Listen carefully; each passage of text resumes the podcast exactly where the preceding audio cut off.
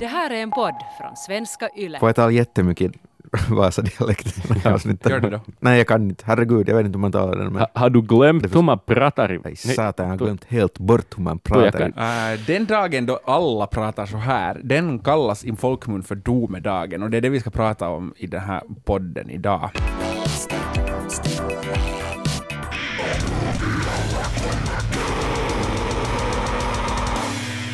Tror du alltså på domedagen? Nej men nu händer det ju i något skede. Det är ju be- åtminstone senast om några miljarder år. Men inte den bibliska, där var allt Nej, på något vis. den känns liksom lite upp. svår att tro på. Ja. Mm. Med tanke på att man måste tro på Bibeln överlag nästan. Men, då. men jag menar, vad handlar uppenbarelseboken om? Om vi nu tar det kristna exemplet på domedagen då. Det är typ att en massa vulkanutbrott sker och en massa hemskheter. Monster kommer. Ja, och sånt. Så Mm. att, jag menar, vi har skarven i Österbotten redan Mhm. och det finns eh, aktiva vulkaner i världen, så det är ju nog på gång. ja. Men vad är det vi ska göra idag då? När vi ska prata om de där riktiga scenarierna, det vill säga på vilka sätt kan alla dö, liksom de riktiga domedagarna, sådär som i alla fall hypotetiskt kan äga rum. Medan vi har uh, forskat i det här Max, har du blivit rädd för döden?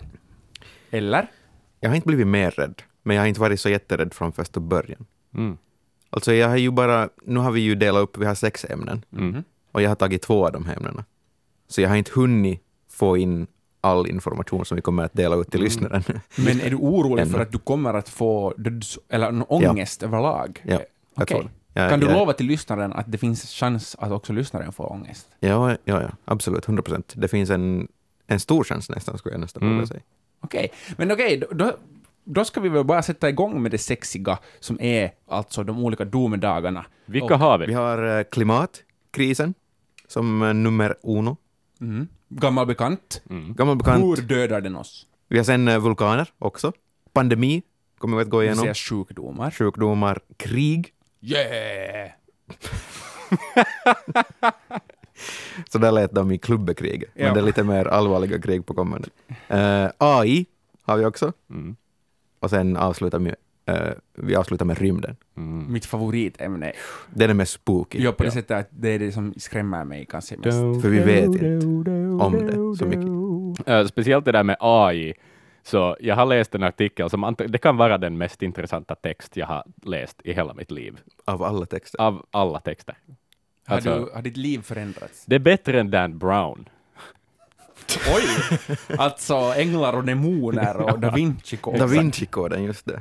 Um, Jag det är hoppas att det är bättre hög ribba då. Det är hög ribba. Först av allt så har vi då eh, allas vår vän klimatkrisen.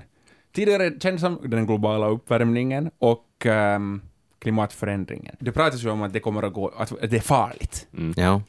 Men det är ju inte alltid lätt att se exakt vad som är på tok. Mm. Nog för att Australien nu har brunnit och Det är så många grejer som händer. och Mm. orkaner och så. Ja, exakt. Det är så många saker som händer. Um, och i, i praktiken, det går, handlar ju om växthusgaser, alltså koldioxid och metan mest. Mhm. Och så handlar det om hur vi använder jorden, att hur mycket skog hugger vi ner och, och, och så vidare. Mm. Men i alla fall, och, så, så, och växt som växthuseffekten, som det också kallas, eh, som man kan härleda från det namnet, så handlar det om att vi blir varmare. Här det blir som i ett växthus, här, och så blir det varmare och varmare och varmare. Mm. Men eh, vi må ha det med på listan, för jorden kan gå under, och det här är liksom de här olika stegen. Först civil, eh, olika stegen av hur klimatkrisen kan ta koll på oss. Mm. De första delarna av det här eh, så är sånt som tar koll kanske på, på de här stora civilisationerna vi har. Att det kanske vissa drabbas mer än andra. Då har vi först och främst eh, mindre mat, alltså ma- att det blir varmare och kanske sämre väder och fuktigare eller någonting så att vi inte kan Mm. odla ordentligt mera. Mm. Eh, tillräckligt med mat och vi blir ju flera, så om det inte finns mat så kommer vi att dö i drivor av svält Mm. för att det inte finns tillräckligt med mat. Ja. Och sen vattennivåerna stiger när isarna smälter. Mm. Det är också någonting vi har hört för länge sedan. Är vi är bekanta med. Um, här är det en så grej som jag upptäckte när jag researchade det här, så när isarna smälter så det är inte bara det att det går en, i en viss hastighet, utan ju mer is som smälter så kan det gå snabbare och snabbare. Ah. det finns mera värme blir kvar på jorden, för det absorberas in i vattnet istället för att reflekteras av isen. Och sen eh, så kommer vi ju då till krig. Mm. För att om det finns mindre mat och mindre plats att bo på för att havsnivåerna stiger, så då kommer vi att börja klubba på varandra. Klubbekrig. Klubbekriget 2. Ja. Uh, uh, och det finns de som säger att uh, kriget i Syrien och kriget i Jemen som pågår nu, Mm. så att de redan, de var de här första stora sakerna i eh, det stora klimatkriget. Varför, liksom? För Vad har det med klimatet att göra? De, eh, där, har, där har inbördeskriget i Syrien och Jemen, Jemen har börjat för att det har inte gått att odla, det har inte funnits mat, det har varit, inte gått att bo på landsbygden. Eh, Det kanske har de här Houthi-rebellerna, så har de har lidit jättelänge på grund av orsaker som kan kopplas till Just det. klimatförändring. Så det är liksom orättvisor som har kommit. Exakt. På grund av- och, men, men så här, liksom down the line så är worst case scenario egentligen någon slags så här apokalyptisk, postapokalyptisk, eh, har ni sett filmen Mad Max? Mhm. Ja. Där den så här, eh, åker på sådana Eller water, Waterworld är bättre för allt är under vatten. Ja, ja, ja.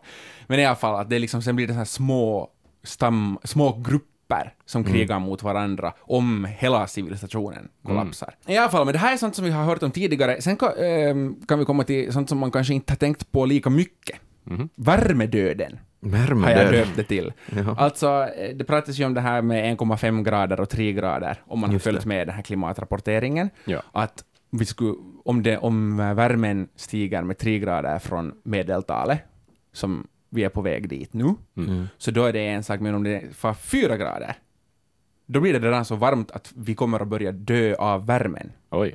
Så att vi får hjärtslag, alltså värmerelaterade åkommor. Ehm, för Så om genomsnittstemperaturen stiger med För fyra 17 grader. år sedan så var, eh, var det en jättevarm sommar i Europa. Det var eh, närmare 40 grader jättelänge och Mm. över 40 grader också länge. Och då dog det 70 000 människor i Europa. Shit. Och vi kan ju tänka hur det skulle se ut om st- större delar av världen skulle vara så här hela tiden. Mm. Mm. Sen kommer vi till de två sista klimatkatastroferna som jag, har, som jag listar här nu. Eh, de är båda, jag kallar dem för den sibiriska metanbomben och den sibiriska pestbomben. Är Wow. det en stor prutt? Ja, den sibiriska me- metanbomben är på riktigt en stor prutt. Putin pruttar. Alltså, Putin, Putin pruttar. Uh, nästan. Det är så alltså att i Sibirien och egentligen hela arktiska området så här runt eh, Nordpolen Mm. så finns det en massa frusen mark som heter permafrost. Och i den här permafrosten, så bland annat då, så finns där så otroligt mycket. Tu, en, nästan 2000 miljarder ton växthusgas. Och det här är alltså flera gånger mer än vad det finns just nu i atmosfären. Mm. Så om den, om den här permafrosten smälter för att det blir varmare, för att klimatkrisen, Mm. så då kan eh, li, o, de här otroliga mängderna växthusgaser, i värsta fall som metan, frigöras i atmosfären. Och så Metan luktar är det liksom- prutt i hela världen. Det luktar prutt i hela världen, men metan är också en jättemycket starkare eh, växthusgas än koldioxid. Mm. Senast man tror att något liknande hände, man kan inte vara säker, för Nu det börjar det här komma. 250 Den här ångesten börjar... 252 miljoner år sedan, så man är inte helt säker på att det här var det som hände. Mm. Men för 252 miljoner år sedan så släpptes det åtminstone stora delar av um, frusen, frusen växthusgas Mm. ut. Mm. Och då dog 97 procent av allt liv på jorden. Okej, men jag har så här en, eh, som det heter på finska, loppukevennys. Mm. Den sibiriska, Tack, pest, tack. den sibiriska pestbomben Ah, i sin tur. Så det finns en massa sjukdomar i den här permafrosten också. Mm. Och de kan ju, sådana som inte har funnits på, sen människan uppstod. Oj. Men här, här tror forskare att jättemånga av dem skulle man säkert kunna bekämpa ändå idag. Okej. Men det kan finnas några dinosauriebakterier som, Oj, som vi inte har någon aning om vad som är. Kan det finnas dinosaurier där också? Inte som lever, tror jag. Mm. Alltså, eh, jag tror att där finns säkert mycket dinosaurier någonstans. Mm. Um, men... eh, Hur sannolikt är det att den här permafrosten Nå, smälter? alltså, eh, om, det, om värm, värmlandet fortsätter som nu, Ja. så alltså redan nu håller den på att smälta. Um, men om värmande fortsätter som nu och det inte stoppas, så då, då, är det inte, då är det inte bara sannolikt det, det händer. Mm. Vet ni hur de har tänkt på ett sjukt sätt motarbeta det här om man inte uppfinner en metandammsugare som suger i sig alla de här växthusgaserna? Mm. Jo, det finns en djurpark i Sibirien Mhm. som har investerat massor med pengar i, jag tror en indisk firma, som försöker klona fram mammutar. För de skulle vilja ha en jord med mammutar Okej. som ska gå på permafrosten för att packa den, så att Men- den inte smälter. Men vad? Är det liksom bästa, snabbaste idé man hittar på? Men Okej, det här är just nu vad... det är kova. Det är jättehäftigt om vi får tillbaka Kan man inte köra mammuten. med typ en sån här bulldozer bara? Ja, Nej, men det här är just det, för det går inte, för att, för att eh, den är så swampy, alltså...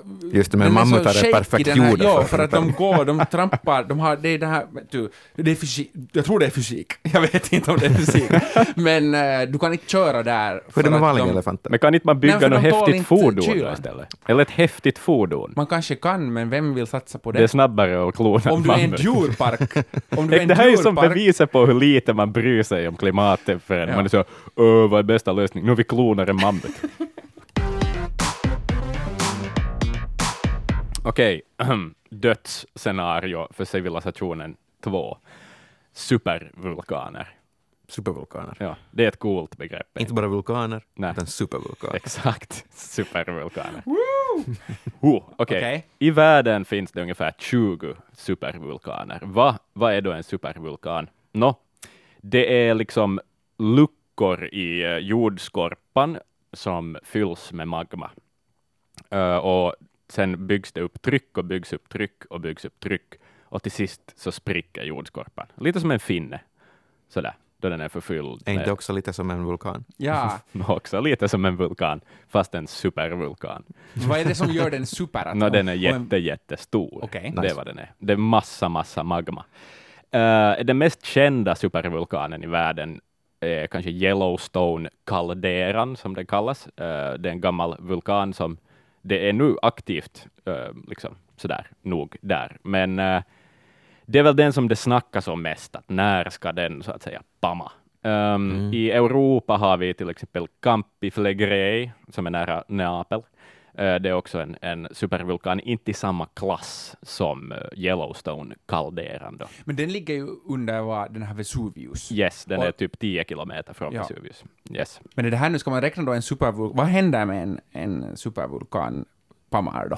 Nå, det man ju vill tro, om vi nu liksom sätter på oss eh, dödslängtan-hattarna här, så är ju det är att är ja, ja, ja. är ju det att allt pammar och att alla dör, typ genast. Alla i hela världen! Ja, men det är ju så jag ser det. Om en supervulkan pammar, så bara exploderar allt och alla dör. Vet du? Det är ju så jag ser det på det här. Men hur ser vetenskapen på vetenskapen, Det är vetenskapen eh, ser inte lika entusiastiskt på det här, utan det är en lång process. Det, det kommer en, alltså det, magman skulle säkert skörda något offer av sådana som lever i, i närheten av det, men den är inte liksom farlig på det viset, utan det är askan som, som sprids i, i, i himlen. Eh, den kan bidra till att solljuset inte tränger igenom och eh, att det helt enkelt blir kallt. Det kan bli en liten istid och då blir det svårt att odla mat och allt sånt här. Och sen förstås askan i sig eh, är ju jobbig att andas in och den kan förstöra hus och infrastruktur och allt möjligt sånt här. Men att vi talar liksom en process, det är en, det är en klimatprocess som långsamt skulle ta död på oss. Mm. Eh, så att det är inte alls, det är inte så där lika Hollywood som det är i mitt huvud, om vi säger så. Nej. Ehm, det där, vad är, har då varit det mest paha uh, supervulkanutbrottet i världen? Jo, uh, sjön Toba i Sumatra. Det här hände för 74 000 år sedan. Eh, den Ja. triggade igång en tio år lång global vinter. Det var alltså vinter i tio år i hela världen. Och man kan inte odla något. Nej, exakt. Och det, Win- det, winter det, coming. somliga forskare hävdar att ungefär också, lite som du sa om den där metanexplosionen, att sådär någon 90 procent av allt liv typ bara försvann. Det, det är ungefär vad jag kan berätta om supervulkaner. Vad ska vi säga om sannolikheten? Den är ganska låg. Uh, Eller det vill vi, vill vi i alla fall hoppas på. Ja, alltså hittills har det äg, eh, supervulkanutbrott har hänt ungefär var hundratusende år, men det här är inte på något vis någon sorts rytm som upprepar sig, utan det går liksom inte att veta. Okej. Eh, Men det är ingenting som någon forskare i alla fall påstår att man ska behöva gå omkring och, man ska inte gå omkring och tänka på det här som en risk. Jag har en idé. Mm. Okej. Vi bygger en massiv propp av mammutar. och stoppar den i hålet. Problem solved. Nu är det dags för pandemier. Eh, sjukdomar. Ja, eh, det mest sannolika hotet när vi talar om pandemier är en grej som redan är här. Mm.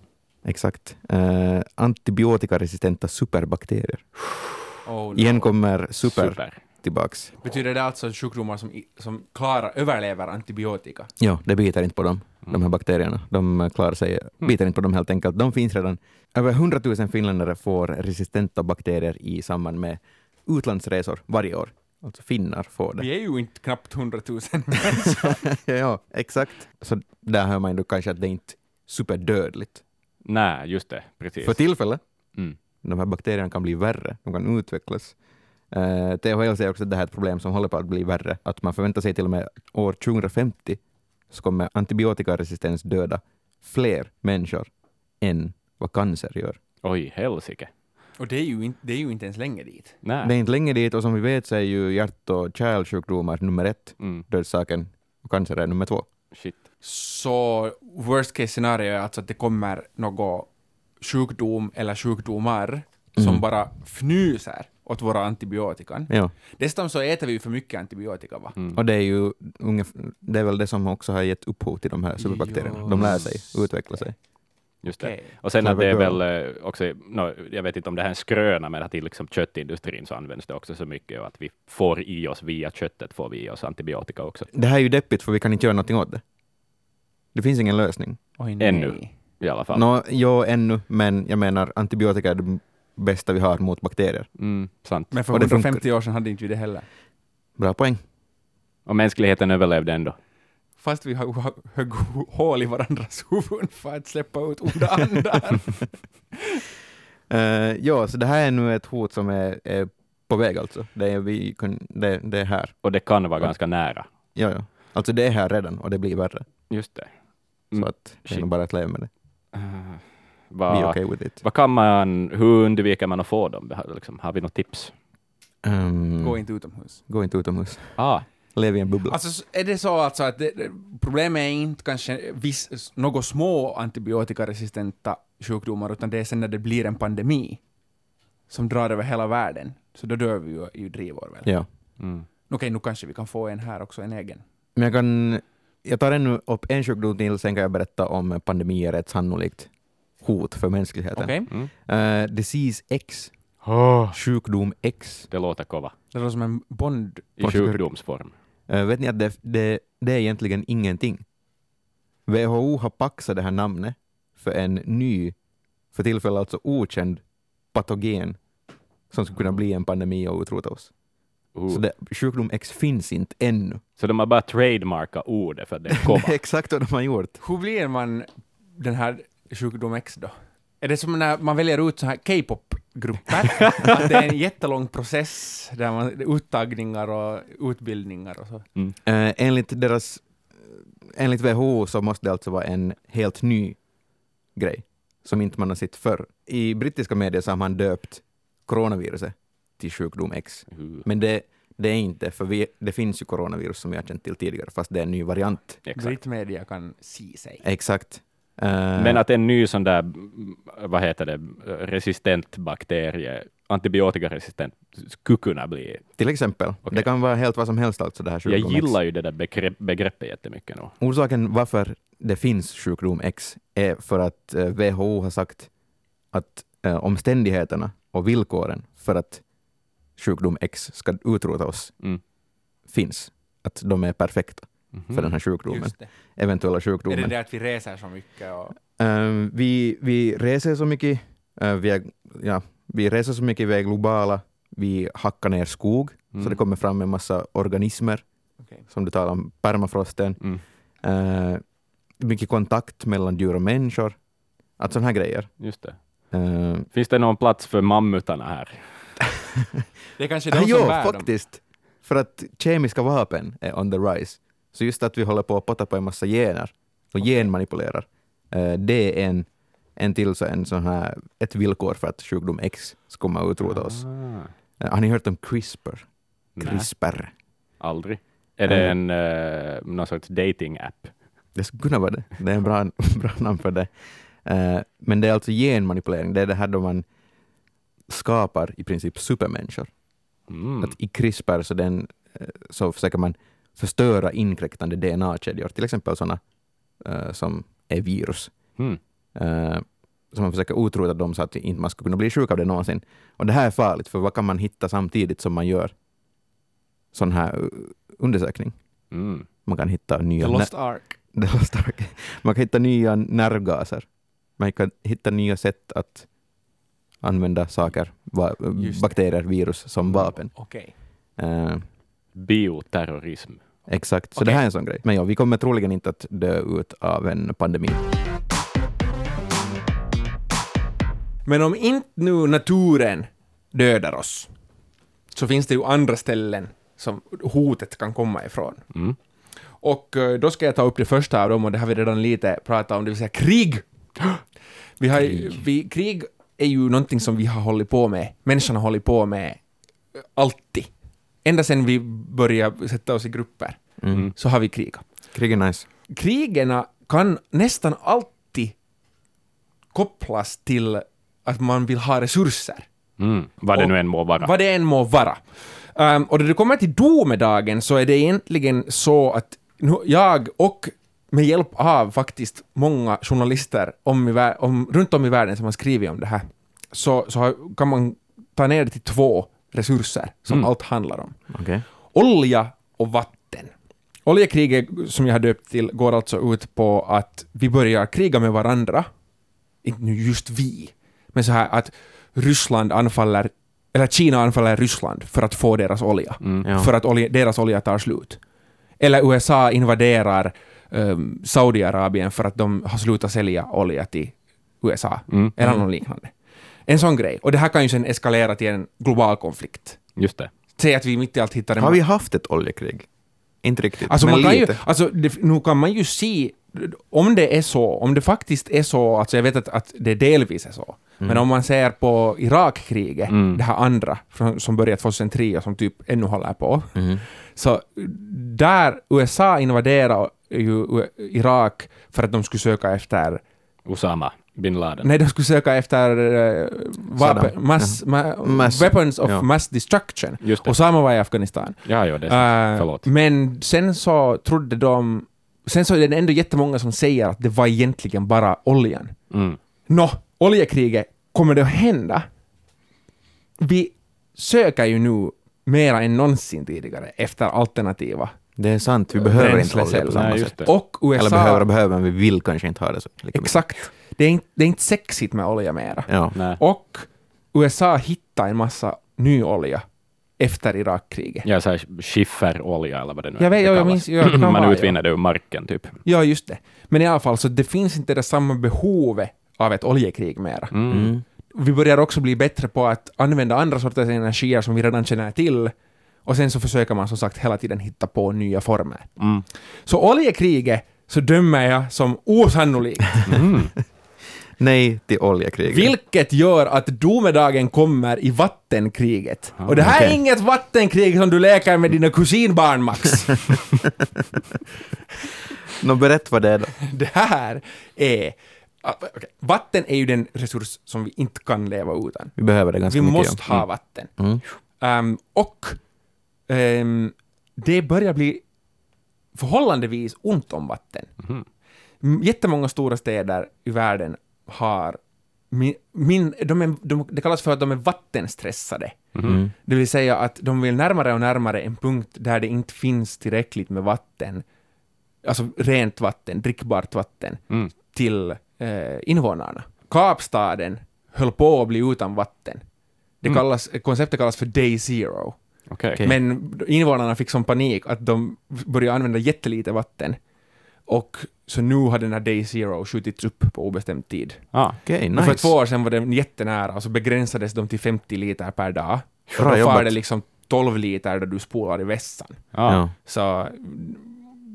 Bra jobbat, fem- Kapstaden. Det var jättebra jobbat Kapstaden, men i alla fall, så vattnet kan ta slut. Så det är alltså så att vattenkriget är det då alla börjar bli törstiga och är så här ett screw, liksom skit i mänskliga rättigheter, eh, globala eh, kontrakt och så vidare. Tänk att Schweiz bestämmer att nej, Italien, jag vet att ni är utan vatten, men ni får inte mitt vatten. Jag säljer inte mitt vatten. Vi måste ha något is att lägga vårt hundkött på. Ja, men exakt. Exakt. Äh, också en referens till ett tidigare Precis. domstolarna-avsnitt. Äh, så, så, eller att Finland säger att nej, Estland, att om ni vill, ha, om ni vill köpa vårt vatten, så då betalar ni allt ert guld. Eller vad det nu vad det man betalar med. I den Mm. För att guld kommer att vara fruktansvärt all- värdefullt då vattnet Jag tar vet slut. inte. Ni betalar i alla era vapen. Mm. Och, sen, Sprit. och sen börjar vi bara kriga. I alla fall, och så, som sagt, allmänt världskrig, vi är ju som sagt Mm. ett krigiskt djur. Mm. Eh, så, jag menar kalla kriget, det var nära flera gånger. Mm. World War 3. Det var prat om att vi var nära tredje världskriget nu också då Iran och USA buffades på varandra här för några månader De sedan. facto, I januari, ja. de facto har jag faktiskt, eh, ni vet domedagsklockan, den sådär fiktiva klocka som vrids fram och tillbaka närmare midnatt, Ja. då saker blir farliga i världen. Den har aldrig varit så nära 12 som den var i januari i år, 2020, just under nämnda diplomatiska kris. Uff. Just precis det här är problemet. Och eh, det enda som behöver hända är ett misstag. Mm. Eh, Första världskriget var också lite ett misstag. Mm. Så nu kan det tredje världskriget också vara ett misstag. Remind us. Första världskriget började med att en aktivist sköt en kronprins. Frans Ferdinand. Ja. Ja. Och sen förklara typ Ryssland krig mot Tyskland. Ja. Eh, det var jättekrångligt, för att all- det fanns en massa allianser och grejer. Och så är det nu också. Så det är sådana här grejer eh, som är problemet, att oavsett om det är vattenkriget eller eh, ideologiska krig eller ett nytt världskrig, Mm. så vi, är, vi kommer att börja kriga i något skede. Det här låter ganska sannolikt. Vi har, Ja. det, här, det här är jättesannolikt. Vi har just nu, när var det, det har gått vadå, 80 år, 70 år sedan andra världskriget? Mm. 75? 75 Det här är det längsta någonsin tror jag. Mänskligheten har gått utan ett större krig. Mm. Vi har bara, det har varit ga- bara me, mera lokala konflikter Mm. sen, de senaste 70 åren. Klubbekriget. You're in for a treat, boys. Okej. Artificiell intelligens. Konstgjord. Det, ja, exakt. Det kan ta död på oss alla. Och nu ska ni få veta hur. Nåja, vi måste ju börja med att på något vis förklara var vi är i artificiell intelligensutvecklingen just nu. Mm. Eh, det har ju funnits redan länge maskiner som är mycket bättre än människan på andra, eh, på liksom specifika saker. Sån schackdator som vinner alla i schack. Det här hände väl redan på 90-talet, tror jag. Världsmästaren i schack vanns av en dator. Jag brukar Ja. fortfarande vinna mot datisen i Fifa, så Mm. jag är nu på På vilken nivå säkra då? sidan. Högsta nivån. Oj! Men jag Kul. tror inte att Fifa skulle sälja så mycket spel om det skulle vara så svårt att spela Sant. mot den. Vad heter det? Så, men det är liksom specifika saker. Nästa fas då, den stora utveckling, AI-utvecklingen, och hitta en intelligens, en artificiell intelligens som är smartare eller lika smart som människan, så att säga across the board.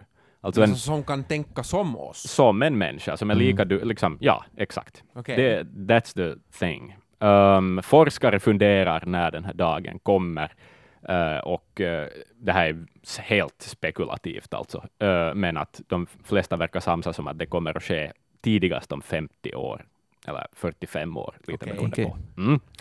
Men nåja, alltså det finns, redan idag finns det typ språkrobotar som kan fatta sarkasm till exempel, så att man, man kommer ditåt långsamt. Eller Smartare liksom, än vissa människor. Ja, Jag men tänkte säga, exakt. det är inte alla som fattar sarkasm. Nej.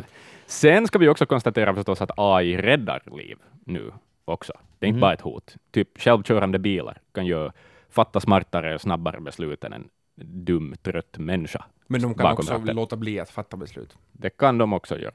Och eh, de kan vara jättedajjoga i huvudet. Eh, Facebook eh, hade en AI-assistent som heter M, eh, som på något vis analysera folks diskussioner och, och gav för, förslag utifrån det. Eh, det var två, två personer. De chattade om att de hade läst en roman där en, och i vilken en kropp töms på blod, Ja. handlar kapitlet om, och då föreslog assistenten M att de skulle laga middag tillsammans. Så att, ganska dajut. Um, Sen- den ja, klassiska ansiktsigenkänningsmissen där de jämförde svarta människor med apor. Också obvious fail. Um, sådär. Vi tänker oss alla Terminator, visst, om vi tänker på robotar som dödar människor. Ja, och Mm. på Ultron. Mm. Men det här, det är mer komplicerat än så. Um, Okej, eh, jag har en forskare på tråden faktiskt. Uh, Karim Jebari, han är en svensk framtidsforskare och jobbar på Institutet för framtidsforskning. Um, han snackar om hur AI då potentiellt kan döda oss.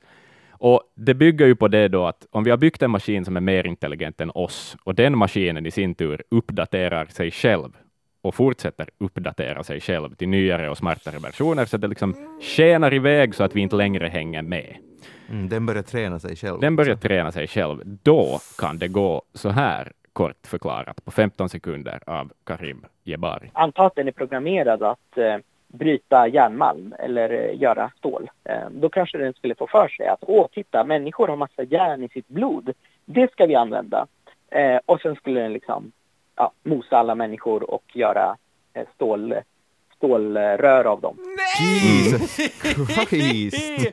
jag trodde att det var så här, någon sån här robot skulle vara sådär om alla människor är det största hotet mot ekonomin och sen bara döda oss. Nej, men, det, det där så- är ju värre! Jo, jo. vill göra väl. Det var ett, exakt, de vill göra väl, de gör bara som de har blivit tillsagda. Alltså, och där är det extremt viktigt, då menar såna här framtidsfilosofer och, och så vidare, att vi måste tänka efter ordentligt innan vi ger AI uppgifter. Men det går vi, ju inte. Man Nej. kan inte tänka på allt. Nej, eller hur? omöjligt. Men att- en sak som jag inte fattar, det finns väl det här som heter, som är döpt efter en, en vär, världens kändaste så här skiffy-författare förr i tiden, eh, Isaac Asimov, Asimovs lag, Mm. Mm. om att man måste bara ge en lag åt robotarna att de får inte skada människor. Mm, just det, att det är så Mm. enkelt. Men, det, men ja, men kanske det inte är så enkelt, för att sen om de blir för smarta och de inser att människorna är det största hotet mot människorna. Oj, vitsig. Det är så kova också, samtidigt som det är sjukt skrämmande. Men om vi tittar i en närmare framtid, lite sådär, att vad finns redan idag där AI kan döda oss? Okej. Eh, i, I nuläget finns det ju redan drönarplan, alltså bombplan som, in, som saknar piloter, som har inbyggda AI-system. Det finns till exempel ett plan, eh, som det här är alltså offentligt, så att säga. Det kan ju finnas hemliga planer inom till exempel amerikanska armén som vi inte känner till, men ett plan heter X-47 Pegasus. Eh, och det, är, det kan fan bli osynligt. På riktigt? Ja, alltså det har en kamera, det, det, det har en Jag visste inte kamera. att den här tekniken fanns Nej, men det är kova. Men det är sen då jag förklarade som it makes sense. Den har Okej. liksom en LED eh, den har LED-skärmar på undersidan och en kamera på ovansidan, så den projicerar det som är Ah. ovanför på undersidan. Och den, alltså, den har ett, som jag har förstått det, den har ett system så att den skulle kunna fatta dödarbeslut själv, om vi låter Oh den. my god. Men ännu är det olagligt att överlåta den. ifall vi har några ubernörds som lyssnar på den här Ja. podden, så vill jag bara säga att nu har jag bara granskat att Asimov har, har tre lagar, och jag vet det, så du behöver inte skicka in och rätta mig. Okej. Bra. Men jag vill ändå påpeka att det finns TVn. Mm. Min bror tror jag har en sån TV, där var den vet vad som är bakom den. Så att det är liksom, man kan sätta att den där skärmsläckaren på TVn är liksom genomskinlig. Wow, men det är coolt. Så snart, kom, Ja. snart stiger den där TVn upp och dödar Och oss. hämtar öl till honom, och sen dödar den honom. Men om vi börjar titta på det här med AI, det här är kanske det, det då. Som jag sa, jag har läst en artikel som kanske är den mest intressanta artikel jag någonsin har läst i New Yorker um, om AI och hur det tar över oss. Det blir sådär existensfilosofiskt och nihilistiskt och härligt. Och hör på det här, att liksom i det stora hela så är mänskligheten Eh, jag ska citera artikeln. Så här står det. We are the analog prelude to the digital main event. Vi är liksom den fysiska förfesten Yes. före den digitala Vi är- huvudakten. Vi är Exakt. digiboxen och snart kommer smart No, men exakt. Fy helvete. Så att, och det är ju det som gör det så intressant, är att visst, mänskligheten som vi nu vet den är kanske hotad av AI, men människan lever vidare i AI. Vi har gått igenom alla de här hoten som vi kan se lite i vår värld redan. Från, från naturen och från oss själva. Ja. Nu ska vi tala om rymden. Det som vi inte vet så mycket om. Eh, jag tänker nu faktiskt säga att det här kanske det största kan- hotet mot människan, som alltså som så att vi skulle bli utrotade, Mm. Är rymden, vill jag påstå. Mm. Det tänker jag börja med här nu. Alltså här, jo, klimatförändringen Och robotar. och så vidare, jo, jo, men jag menar sen då, sen då klimatförändringarna hänt, så efter en miljon år kanske det kommer något ny, nytt liv, Ja. vet ni. Ja. Mm. Rymden kan bara trycka kontroll alt delete och bara På skita i allt. På allt. Eh, vi kommer till, Life vi kom, finds a way. no, exakt, men, Men inte nu. ja. Okej, vad betyder Death det här då? Är det, är det, det är inte aliens nu ändå som du tänker komma med? Nej, Nej, okej. det är inte aliens. Jag, jag har inte gått på den nivån ändå. Okej, Jag har inte gått så långt. Vi, bör, vi börjar inte där ännu. Okej. Vi, tar, vi avslutar med det. okej. Vi avslutar med Ctrl Alt Delete-knappen som finns. Um, asteroider ska vi börja med först. Ja. För det är ett hot som, det är kanske det vanligaste hotet från rymden som man tänker på. Rymdstenar. Rymdstenar. Uh, stor jävla klump som kommer hårt mot vår värld och så kraschar den och så förstör den. Antagligen inte så jättemycket, eller jättemycket. Mm. Det finns inte så jättemånga asteroider som är sådana att de dödar vår planet, eller åtminstone inte sådana som far nära oss just nu. Just Okej. De som far nära oss just nu är city killers, som kan förstöra en stad. det. Okej. Just det. Om de landar på en stad. Och det är ju hemskt också. det, det är jättehemskt Jo, det, det måste vi ju ändå säga. det måste vi ju säga faktiskt. Det är Ehm, eländigt hemskt är det. Jag kan säga också att under helgen eh, så flög det en stor asteroid förbi. På rymdspråk så var den ganska nära, men egentligen var det så här flera månlängder ifrån oss. Aha, okej. Men ändå, det är nära. Ändå, månen är ju jättenära. Ja, ja, Man exakt. ser ju månen. Exakt. Eh, så den skulle eventuellt i värsta fall ha kunnat utlösa en atomvinter, alltså en mini-istid i princip. Oj. Som supervulkanen. Som supervulkanen, en massa djur och växter skulle kunna dö. Ha. Eh, så på det viset skulle den kunna ut, utrota en hel del liv. Och det här var liksom bara en random helg, vet du? Ja, ja. Ah, de flyger förbi jorden här. Och hur Exakt. ofta, hur mycket händer det här? Alltså, hur mycket av det här är vi omedvetna om? Vet du något om det? Ska man kolla Är det liksom som att vi springer på en gata i en fransk stad 1944 och det bara viner kulor förbi huvudet, men vi träffas inte? Alltså asteroider flyger nog förbi Ja, Mm. med ganska jämna mellanrum, men det är inte jätteofta de kommer jättenära. just det. Däremot kan jag ta upp ett exempel att i fjol så flög det en asteroid som var en femtedel av avståndet till månen. Oj, Ursäkta, flög den mellan månen? Kyllä. herregud. Det är alltså rymdspråket det här hårlängd ifrån att träffa oss.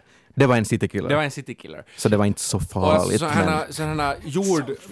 Så men, nej, men i, i Ja, ja, ja, i relation till utrota människan. Ja. Planetkillers finns alltså inte så många av då. Nej. Just nu. Alltså de, de, är inte så, de flyger inte så nära oss. Okej. Just det. Uh, men det är ändå, det är jätteskrämmande.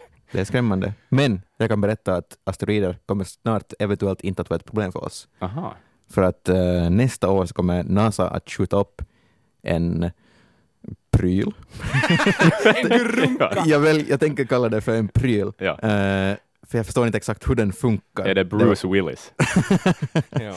Eh, jag förstår inte exakt hur den funkar, för det är lite för komplicerat för mig. Men det är en uh, asteroid omdirigerare. Okej. Okej. Så den kommer att krascha i asteroiden och sen typ gör den någonting och så byter asteroiden riktning Aha. bort från oss. I, Det är ett test, obs, det är ett test. Just det. Men Ha. I filmen Armageddon med Mm, Bruce ja. Willis, som Axel just refererade till, Mm.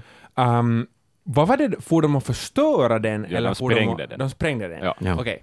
För att jag tror att det är i någon Kalle Anka-serie så har de styrt bort den. Så kanske det är det Ja. som NASA tänker. Mm. De, Mm. alltså de skjuter med något laser kanske. Så bara bort, bort, bort. nej, alltså de skjuter upp den här prylen och så Ja, ja men krockar den. prylen... Aha! De skjut, Mm. Jag trodde Den- att de skjuter upp en pryl som sen kan vara där och skjuta bort alla. Flytta på Nej, nej, alla nej, asteroider. nej. Okej, den ska flytta Okej. Den fastnar på asteroiden. Ja. Så de har inte byggt en Death Star liksom? Nej, Okej. det är inte på den nivån ännu. Nej. Eh, När är vi där då? jag vet inte. Flygande bilar! Men Simon, du har frågat mig tidigare, Ja. vad är skillnaden med- på en asteroid och meteoroid? Jo. Vad är det då? Meteoroid är en liten asteroid. Aha. Det är så tråkigt. Det är så tråkigt. A large boulder the size of a small boulder. ja, exakt. Det är det som är skillnaden. Meteoroid är bara en liten, Okej. jätteliten asteroid. Okej, äh, men då är ju frågan att det här var, sa du, det, som det lilla lätta du började med. Det här var det lilla lätta när det kommer till rymden. Sen har vi steg två och sen avslutar vi med Okej. delete-knappen. Oj, helvete. Steg två är solar flares och, och rymdväder helt enkelt. Just det, solvindar eller vad heter? Solutbrott. Solutbrott! Jo. Eh, Supervulkanen kan se sig. Nej, exakt. exakt. Vem vinner en fight i solutbrott eller supervulkanen? Min pappa vinner. Eh, det utlöser så mycket energi, de här sol- solutbrotten, att en massa strålningar, uh, röntgen och gammastrålningar, skjuts mot oss. Mm. Okej. Nu är det så att vår jord har så här ett magnetiskt fält runt sig som blockar en stor del av de här strålningarna. Mm. Men om det skulle komma ett riktigt jävla stort utbrott så kanske det kan tränga sig igenom. Okej. Och då är det dåligt för att vi tål inte så mycket strålning. Nej, de som har sett på miniserien Tjernobyl Mm. vet vad gamma och röntgenstrålning gör till en. Just Vi får alla cancer och dör. Just det. Men kan livet fortsätta på jorden? Livet kan ännu fortsätta på Okej. jorden. Eh, jag vill ännu påpeka ett fun fact här. Mhm. Det Fun finns fact. en, en liten del av den här strålningen som kommer igenom, som vi kan se och ta del av. Aha. Kan ni gissa vad det är? Uh, ljuset. Det är inte ljus, det är ett visst typ av ljus. Det är aurora borealis. Ah. Norrsken. Norrsken. Eh, det är alltså ljus som kommer från de här solar flaresen, solutbrotten. Ah. Just det. Eh, så det är ganska nice. Ser Det största solutbrottet som vi känner till hände 2005. Och det tog 15 minuter för det att nå jorden. Oj. sitter du här och säger att domedagen kan komma på 15 minuter? Eh, ja, vi börjar med det. Wow. Sen nu tänker jag ta upp delete-knappen. Nej. Det går jävligt mycket snabbare än 15 sekunder kan jag säga. 15 minuter. Eh, 15 minuter. Okej. Det finns en... eh, jag vet inte hur jag ska... Max, är det, är Vågar det, är ta det upp det här? Ja, är det, är det känslosamt? För det här... Nej, egentligen... Nej. Jag tänker ändra på mig. Okej. Det, här, det här sättet vill jag dö på. Okej. Okej. För att falskt vakuum Mm. händer sådär. Okej. Och du måste alltså du knäpper med fingrarna och så är allt över? Eller vad? Allt är över. Eh, det är därför jag skulle vilja dö på det. Det är inget lidande. Ah. Ehm, Vad bygger det på? Det finns en teori inom kvant, eh, kvantfysik Mm. att falskt vakuum eventuellt kan hända när som helst. Vi kan typ vara i det nu, om jag förstår det rätt, Mm. eh, innan det utlöses. Eh, det, är, det är så jävla komplicerat så Ja. jag, jag kunde Ja. inte ens förstå det när jag läste mig in på det här. Nej. Men så här enkelt sagt så har det att göra med att universum är ostabilt, men grejer vill vara stabila, alltså atomer och, och allt sånt. Mm. Det vill vara stabila, så då händer X, och då händer, sen händer det Y, och sen uppstår det ett falskt vakuum. För att de vill bli stabila. Just det, allt vill bli stabilt. Och så uppstår det ett falskt vakuum, och det som händer då det uppstår ett falskt vakuum är att man trycker på delete. Och Okej. allt försvinner. Allt försvinner. Shit. Och det är inte så att allt bara försvinner, utan ingenting kan, ingen, ingenting kan hända efter det. Ah. Det är liksom reverse Big Bang. Oj, helvete. Fy fan vad sjukt. Alla fysiklagar som vi känner till, all, alla kemilagar som vi känner till ändras totalt. Så därför blir liv omöjligt. Mhm. Ingenting kan existera. Where's your God now? ja, Oj nej! Men vad, vad Och vi är har- det för vitt? och vi har, det finns ingen vits. Och vi har ju talat om hur sannolika olika grejer är. Ja. Vi kan inte säga någonting om det här, för det här kan hända när som helst. Hur som helst, vi, vi vet inte.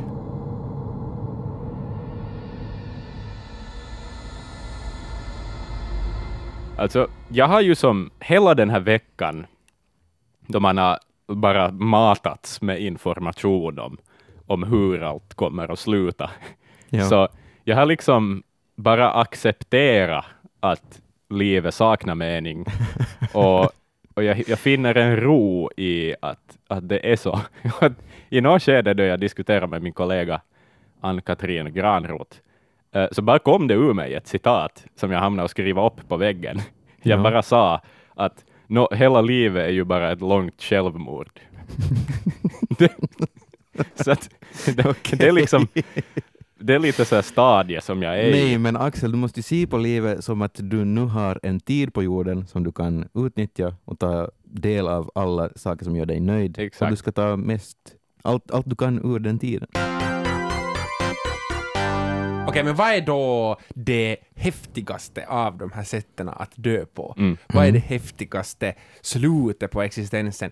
Jag tycker ju att det här falska vakuumet, Mm. alltså att det bara mitt i allt slutar allt finnas, Ja. det är ju, det är ju, det är ju eftersom alla slutar samtidigt, allt slutar samtidigt finnas, Mm. så lider ju ingen av det. Nej. Exakt. Det är ju bara förskräckligt. Ja. Men jag tycker därför att det är häftigt för att det ger just upphov till det här Hakuna Matata-behovet. ja. Ja. ja. Jo. Men om vi sen ser då på vad alltså här häftigast från ett sånt här, bara rent att hur äckligt, dödligt och sexigt lidelsefullt det är, Ja. Ja. så tänker jag då nog lägga min röst på jag, lägger, jag tänkte lägga den på antibiotikaresistenta sjukdomar, Ja. men jag lägger den på artificiella intelligensen. Mm. ja. Tanken på att en robot beslutar sig för att göra mig till stål och kanske en liten snygg handväska, så det är alldeles fantastiskt. Ja, jag kan inte sluta tänka på filmen Waterworld. jag kan inte sluta tänka på det. Den filmen var nice tyckte jag då jag tittade på den. Jag var liten, jag förstod inte egentligen att det, att det finns jättemånga problem med det Nej. och att det är krig och världen är skit. Jag tänkte bara att det är nice, man kan se på när som helst för att man är bredvid vattnet hela tiden. Atlantis. Atlantis. Mm. Så jag, jag, jag väljer någon slags kombination av klimatkrisen och vattenkriget. Okej, okej. det är bra. Du gillar vatten helt enkelt. Ja. Okej, vad vad tycker jag är det häftigaste? Alltså, någonting i krig är ju nog häftigt ändå. Jag menar, vi ser alla på krigsfilmer och så där. För att grejen där är ju också det att det skulle ju bli, om det blir ett världskrig, så blir det ju eh, atomkrig, alltså kärnvapenkrig, Mm. eh, i, om det eskalerar så pass långt. Och eh, jag gillar ju som 80-tals estetik och sånt. Eh, 80-talet, kalla kriget, rädsla för kärnvapenkrig och sådär. Så någonting där, det pass, resonerar med min personlighet. Jag, jag, jag röstar, sätter min röst på det. Axel väljer kärnvapenkrig för att det är nice aesthetics. jag, Men- väl, jag väljer vattenkrig för att det är mycket vatten. Och jag väljer eh, robotar för att jag vill bli en handväska. Vi hörde ju Karim Jebari här tidigare, eh, som ju forskar och tittar på möjliga scenarier över hur allt kommer att ta slut. Så jag måste fråga honom också, att hur ser du på meningen med livet? Ja. Och han sa ungefär samma sak, att var och en måste hitta sin egen mening. Det är det enda Ja. som finns. Så det var fint. Men jag bad också Karim att ranka alla de här scenarierna från vad är mest trovärdigt till vad som är minst trovärdigt. Vi börjar nerifrån. Det minst sannolika är supervulkanutbrott. Just det, det är sannolikhetsskala här Yes, nu. det här är sannolikhet. Supervulkanutbrott är väldigt unlikely att hända. Nummer fyra enligt Karim är hot från rymden på olika sätt och vis, eh, då, oavsett om det är då, Ctrl Alt Delete eller en stor sten eller planeter som krockar. Eh, very unlikely också. Eh, på nummer tre sätter han artificiell intelligens. Eh, han eh, resonerar så att det ännu kräver enorma vetenskapliga genombrott, tekniska genombrott, för att man ska kunna bygga någonting så komplext eh, som kan tänka själv. Och fatta att vi det. försöker göra det. Jo, jo, jo. Vi, vi, vi vill det. Vi vill Fatta hur sjukt det är. Ja, det är inbyggt i människan att vi bara Ja. vill ta koll på allt och alla. Ja. Vår nyfikenhet tar oss dit. Okej, nummer två, pandemier. Eh, Det han, han talade om att, att till exempel, han tog HIV som ett exempel, att det är farligt på det viset, det är jättedödligt och det tar jättelänge att upptäcka. Så att om det skulle komma till exempel då sådana eh, pandemier, Sjukdom X. sjukdom X där man egentligen fortsätter fungera ganska länge och kan sprida det väldigt långt. Exakt. Så eh, då är det skit. Mm. Ehm, på första plats sätter han världskrig, och då världskrig med kärnvapen, vilket ju det i något skede skulle eskalera till. Ehm, och det är, ja, för att det är liksom mer än att det bara palmar bomber. Där kommer kärnvapenvinter, det går inte att odla mat. Mm. Eh, och så lärde han mig någonting faktiskt, att Finland har ett av de största matreserverna i hela Europa. Yes. Så vi skulle klara oss helt okej. Easy. Yes. Rågbröd och kalakukko. Men, Jag dör Okej, ja. Kill me now please. Okej. men som ni sa, eller som vi har konstaterat, vi hade sex saker som vi har rabblat upp här idag. Han, Karim, sätter alltså global uppvärmning, klimatkrisen, det, det är liksom i en kategori för sig. Eh, för att den kan leda till mycket av det här vi har rabblat upp. Det är liksom i en Mm. egen kategori. Det är här och nu och det är ett reellt hot. Så att han kunde liksom inte, det, den, den är utanför listan, Just så att det. säga. Mm. Mm. Dark. Det är dark. Är det metal, Axel? Nej, alltså nu är ju kärnvapenkrig eller AI mera Det metal. är ju död din Axel, du måste säga att det är metal.